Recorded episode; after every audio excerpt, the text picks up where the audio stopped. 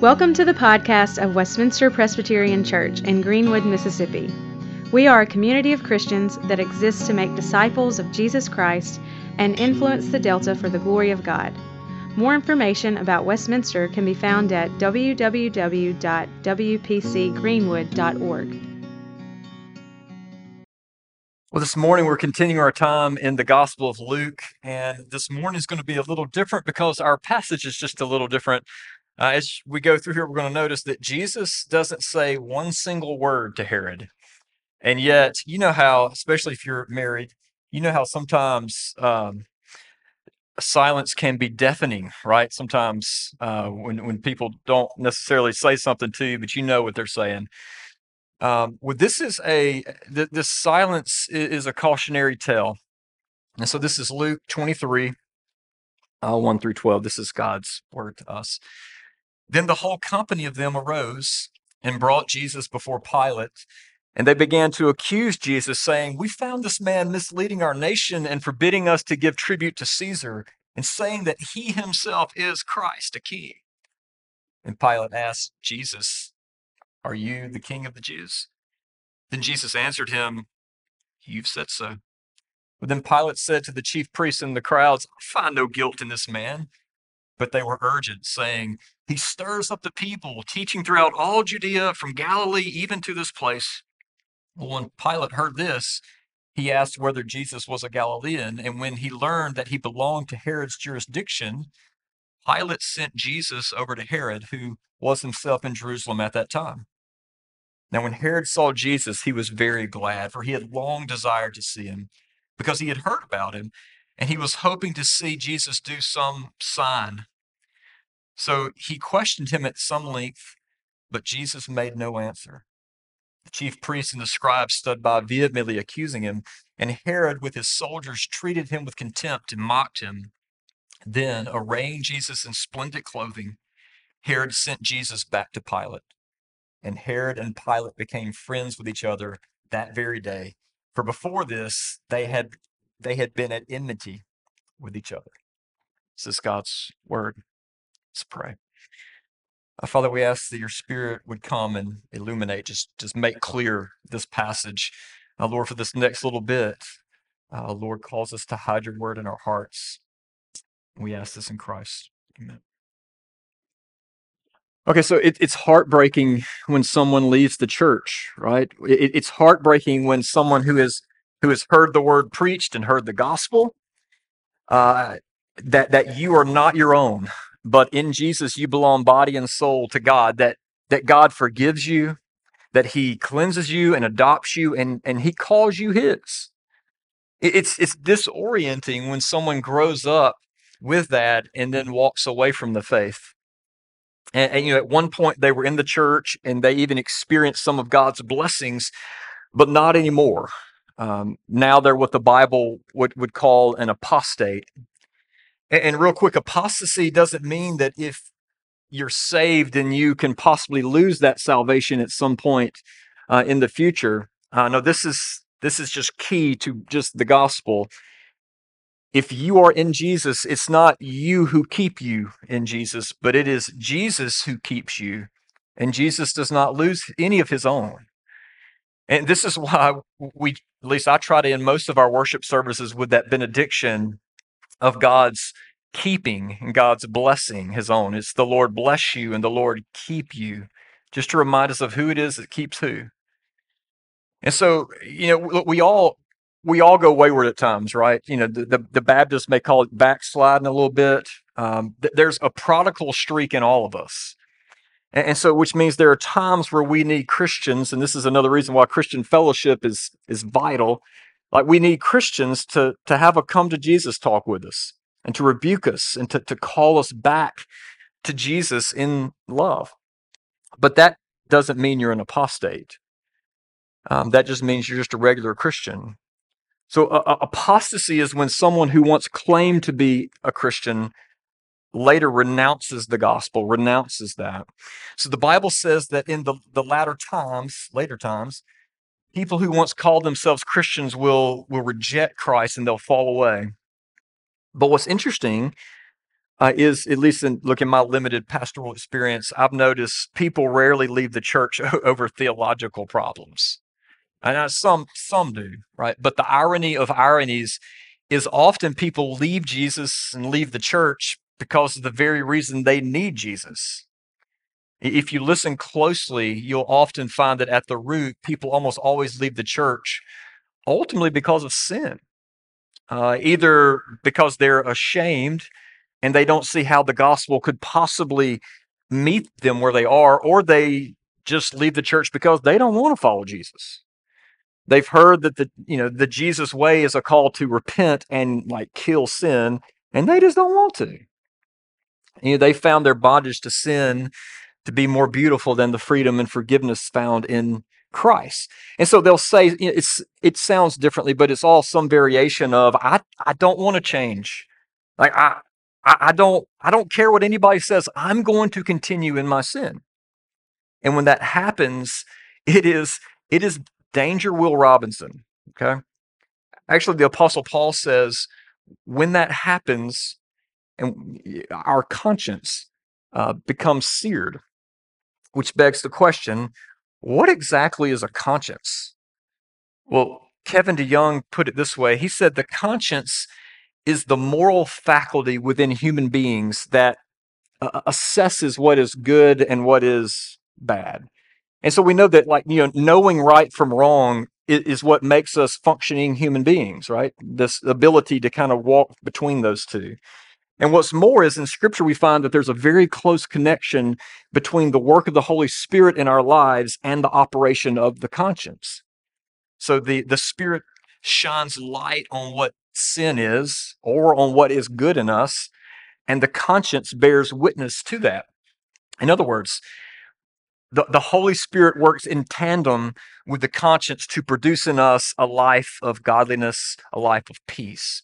And so, since Jesus at this point is still on trial, to kind of put this in trial lingo, our conscience acts as both the prosecuting attorney and our defense attorney. Uh, it's our prosecuting attorney in that it convicts the dickens out of us, does it not? It convicts us of sin when we violate God's law. It's, it, it keeps us up at night. And a conscience, when working properly, is that sixth sense that impresses upon us this feeling of guilt for deeds misdone. It, it, it takes that and it points us to our need of Jesus. So, again, a, a healthy conscience is a wonderful thing. But then on the other hand, it's also our defense attorney. Uh, DeYoung says we usually think of the conscience as this little voice in our head that tells us mom was right, right? And, and I, I suppose the conscience can work like that, but it's also a, a healthy conscience defends us against false accusations. You know, our, our conscience helps us, us face the accusations of the devil or, or maybe from other just people who slander us. Um, it, it helps us to stand up and say, In Christ, no, that is not who I am. But in Christ, there is therefore now no condemnation for those who are in Jesus. And so to have a healthy conscience is to be fully alive, which means, to, despite the lack of political correctness here, to have a malfunctioning conscience is to be less than human. Okay? It, it's like Pinocchio. I mean, Pinocchio nailed it, right? And talk about a heavy story, right? That is so much more than a kid's cartoon. Remember, Pinocchio was this wooden puppet that was magically made into a real boy, right? And once Pinocchio became a real boy, y'all remember who was assigned to be his conscience? Little cricket, uh, Jiminy Cricket, right? And, but in the at least the Disney um, movie, Pinocchio didn't stay a little boy for very long. It wasn't long before he fell in with people who led him astray, and he started lying and lying. And what happens? The more he lied, the more what happened? Mumble, mumble. Yeah, the, his his nose grew uh, bigger and bigger, and the author was stating that, and we know this to be true um, it's, it's a way of saying that over time our lies become as plain as the nose on our face, right? We lie, we lie, we lie. Everybody knows we're lying. Okay, we think we think we're getting away with it, but everybody can see. Well, then, as Pinocchio continues to ignore Jiminy Cricket, what started to happen to Pinocchio? He he stopped becoming a boy and started becoming something something else, right? He started turning into a donkey Like so, the, like the whole point of Pinocchio is the more you ignore your conscience, the more you become less than human. Like the, the more you become like a beast. And so the DeYoung closes with this. He says, A conscience is not only indispensable to living a life pleasing to God and enjoying peace with God, like it's essential for living as the human beings God made us to be. And so Paul, Paul, the apostle Paul talked about the conscience all the time. It was a big deal to him because there's a real danger here. And so Westminster, some of you who are hearing this this morning may be dangerously close to having a seared conscience. And it's really hard to come back from that. The Greek word seared, or from which we get seared, is, um, well, it's where we get our English word cauterized. It's when live tissue is burned to stop bleeding, which is a really good thing when you're bleeding out, right? You want the bleeding to stop, but it also has a side effect. You know, when something is cauterized, often the, the nerves are damaged, which means you no longer feel pain nor really anything uh, from that spot. Well, y'all, the same thing can happen to our conscience. It can become cauterized by by sin and by continually walking away from the Jesus way. Phil Ryken says the more we sin, the less painful sin seems, until finally the conscience becomes dead to all feeling. And I, I know you know, us Presbyterians are thinking or can think, okay, but it's God who calls us, and it's God who saves us, and it's God who keeps us. So if it's all God, then why should we be concerned with the conscience? Well, that is true, right? But Scripture also teaches that true saving grace is accompanied by something. It's accompanied by fruit, by this gospel empowered work. Uh, what, what did Paul say? He said, Work out our own salvation with fear and trembling, for it is God who works in you both to will and to work for his good pleasure. In other words, it's both. I know like people don't like this, it's uncomfortable holding both of those, but God is 100% sovereign. And at the same time, we are responsible for not forfeiting our soul. Okay. Well, while the heavy conscience talk, well, that's the undercurrent of our passage. After the kangaroo court that we saw last week, the, the Sanhedrin still needed Rome to get a, a death conviction, a death sentence. So they marched Jesus down the street to talk to this guy named Pontius Pilate, and, and they just started throwing out charges, hoping one of them would stick. They went to Pilate with three trumped up charges about Jesus. They said, one, Pilate, this Jesus here is, is misleading our nation. Like, not only is he misleading our youth, but he says that he wants to take your spot. We know that's not true. Two, Pilate, this here Jesus is forbidding people from giving uh, for, from giving tribute to Caesar. That's not what Jesus meant when he said, "Render to Caesar the things that are Caesar, and to God the things that are God's." And then three, Pilate, this Jesus here is he's saying that he himself is the Christ, that he's the King. Well, as we know from last week, that's not true. Jesus' preferred title was Son of Man. But here, here's the thing Pilate, I mean, Pilate's not an idiot. Like he knew those were all false accusations. Pilate looked at this beat up Jesus, and I, I at least I imagine him almost playfully asking, Are you okay? Are you the king of the Jews? And Jesus just said, You said so. In, in other words, it's, it's you who are saying this. And so Pilate saw straight through the Sanhedrin and he just pronounced that there's no guilt in this man. Case, case closed. But the Sanhedrin didn't stop. They said, but Pilate, th- this man, like he's stirring up the people all the way from like Galilee all the way to here. And at that, Pilate breathed a sigh of relief. You know, Will Rogers famously said, There have been two great errors in American history the passing of the buffalo and the passing of the buck. And since some of Jesus' activity was in Galilee, that meant that Pilate could then send Jesus to Herod. That was Herod's jurisdiction. And it just so happened that Herod was in Jerusalem. And so Pilate passed the buck to, to Herod. Okay, so who was this Herod? Well, this is not Herod the Great. Uh, this is uh, Herod the Great's son, Herod Antipas. And so, if Herod the Great was like the godfather, Herod Antipas is uh, like Jersey Shore, okay? Uh, Herod the Great was known to be a strong, albeit sociopathic military leader. all the while his son was best known for his life of debauchery. And, and this isn't the first time we see Herod Antipas in Scripture. In, in fact, if you're reading through the Gospels, just pretend like you're reading the Gospels for the first time, one of the big questions that happened, especially in the Gospel of Mark, is, is will Herod become a believer? Because he had every opportunity to.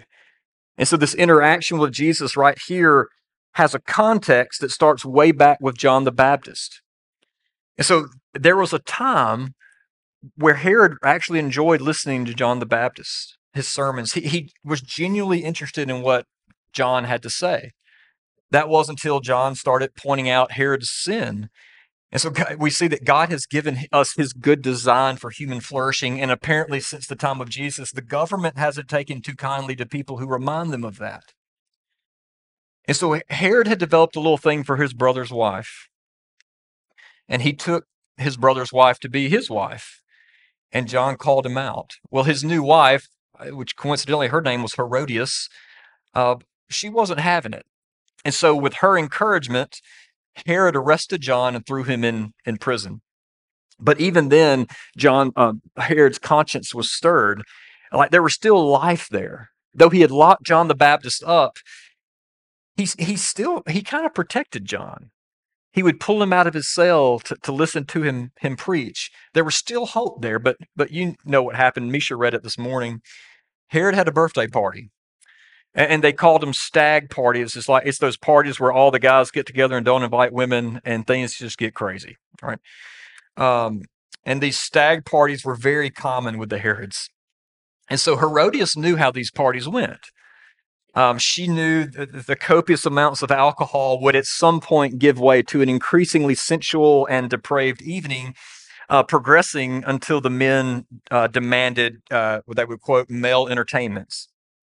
And so she waited until the, the liquid bravado was in full effect before she made her move. It's like um, a Reba McEntire song, right? She got her teenage daughter dolled up and sent her in to dance for the men. And, and since these voluptuous dances typically were performed by court prostitutes, the fact that it was Salome, a woman of rank, I mean, this is like Herodias's daughter, it caused quite the stir. And the drunken men were very pleased. And so, as things happen, caught up in the moment, Herod made a drunken promise. Ask me for whatever you want, I'll give it to you. I'll give you whatever you want.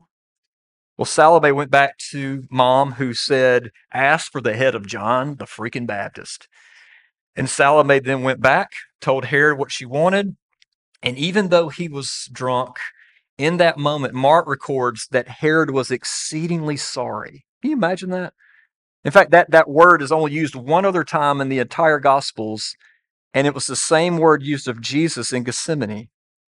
Like you, you see that Herod's conscience, like he's he's torn here. He does not want to kill John the Baptist. And yet at the same time, he in that moment, like his shuddering conscience is a sign that anything's possible, even his repentance. But what would his friends think if he backed out on his drunken promise? And so, can we go there just for a second? That have you ever been in this situation where though your conscience is screaming, like you you you kind of get this this pull of what needs to happen yet he silenced it uh, because he feared what others would think if he didn't go through with it and so treasuring his reputation over relationship with the living god he ordered john be killed but even that was not the end like, like you know the the poem the telltale heart his his conscience still grieved him even after john's death in fact, when he heard about Jesus, his first thought was, Is John the Baptist come back from the dead? He's come back. And so, you know, there are moments, we experience this every day, right? There are these moments where, like, chance words or maybe smells or like something triggers, something triggers the conscience about a certain sin uh, and gives us opportunity to repent and to receive God's forgiveness again. Um, well, that's what happened with Herod. And again, Herod had the opportunity to repent and turn, but once again, he suppressed it and he ignored it. And it, it didn't matter if it was John the Baptist again or if that was Jesus, he was going to kill him again. And with that, Herod finally plunged into utter darkness. And so by the time uh, Jesus shows up here before Herod, we see the end game of a continually seared conscience. Like this is this is where we're heading if we're doing that. Herod had no interest in what Jesus had to say. I mean, Jesus was just a magic trick to him. He just wanted Jesus to do something cool. And when Jesus wouldn't do that, Herod, Herod just bullied him, mocked him, and sought to humiliate him. And did you know? I think we've talked about this earlier in Luke, but Herod was the only person Jesus is recorded ever as showing contempt towards someone. Remember what Jesus said about Herod? Jesus, Jesus called Herod a fox. And, you know, foxes back then, though very crafty, their craftiness was up to no good. And so, what do you, what did Jesus say to someone whose conscience is so seared by unbelief? Like, what do you say to someone who's so far into unbelief? when our passages, as the old African American spiritual puts it, Jesus said not a mumbling word. You know, Leon Morris said, when Jesus has nothing to say to a person, that person's position is hopeless indeed. All right, so all right, what does all this mean as we close out? Well, this little interaction with with Herod, though Jesus doesn't say a mumbling word, it's a vivid reminder that the conscience is something that can be damaged. And, and so, if you're not a believer, like if you're here, you're not a believer, but you find yourself being drawn to Jesus, um, you hear the gospel and you say, "Man, that's good." Don't settle for merely being a hearer, please. Like lean into that. Like lean into that conviction. When you feel convicted, lean into that. Lean into that call to repent and to, to turn towards Jesus and to just follow him in life. Throughout scripture, we hear the refrain McLeod reminded us today. It's this, it's today. If you hear the Lord's voice, like don't walk away, don't harden your heart, but today, today receive, today respond to that. And so see that Jesus isn't just useful. Like he's not here just to give you a magic trick. He's not just like a dopamine, a dopamine hit of the warm fuzzies that I need. No, he's beautiful. Like he is life itself. But then if you are a believer, this is what I mean, what a great reminder that though it's impossible for the conscience of a true believer to die, it can definitely become frail. It can be times where it's barely a pulse there. So if we hear the gospel call and it doesn't convict nor satisfy us, beware. And just beware. And really, that's one of the reasons why Catherine slaves over these, um, well, these daily podcasts. That's, I think, didn't realize how what we were biting off when we said we're going to do one every day. Um, just that's one of the reasons why Catherine is doing this is because it, we can get just a daily dose, just a daily shot of gospel B12 every single day. So that in this cold, cold world, we can we can have our souls warmed by the, by the fire of the gospel, and by the Spirit, we respond by not just being hearers of the word, but also grace empowered doers. And so, if you are in Jesus, it really is as simple as the hymn that we're going to close out with this morning right? It is trust. Like we hear the gospel, we trust it, trust and obey, for there's no, there is no other way. I wish there was a, a quicker way. There's no other way to be happy in Jesus but to trust and obey. Amen. Amen. Let me pray for us. Father, we thank you for this reminder again of just on the conscience level what what can happen uh, Lord, may we not harden our hearts. May we not reject the call. Uh, may we not be like Herod and hear it and hear it and hear it, and each time just suppress, suppress, suppress, and we just do what we want. But Lord, may you convict us and call us, and may we see Jesus to be more beautiful than our sin. Uh, may we see him to be more beautiful than anything else. Uh, Lord, fill us with hope, uh, fill us with joy. Lord, as we come to your table now, we ask that you would take these common everyday elements, that you would set them apart to be a means of grace to your people, to remind us uh, in a very tangible way what the gospel is. And we ask this in Christ's name. Amen. Hi, Richard Owens here. I just wanted to take a second to say thank you for listening to the podcast of Westminster Presbyterian Church. Our prayer is that the Lord would use this message to encourage you in the gospel and that you would find Jesus to be more beautiful than you ever, ever imagined. If you'd like to find out more about who Jesus is or more about our church, I invite you to visit our website at wpcgreenwood.org. God bless.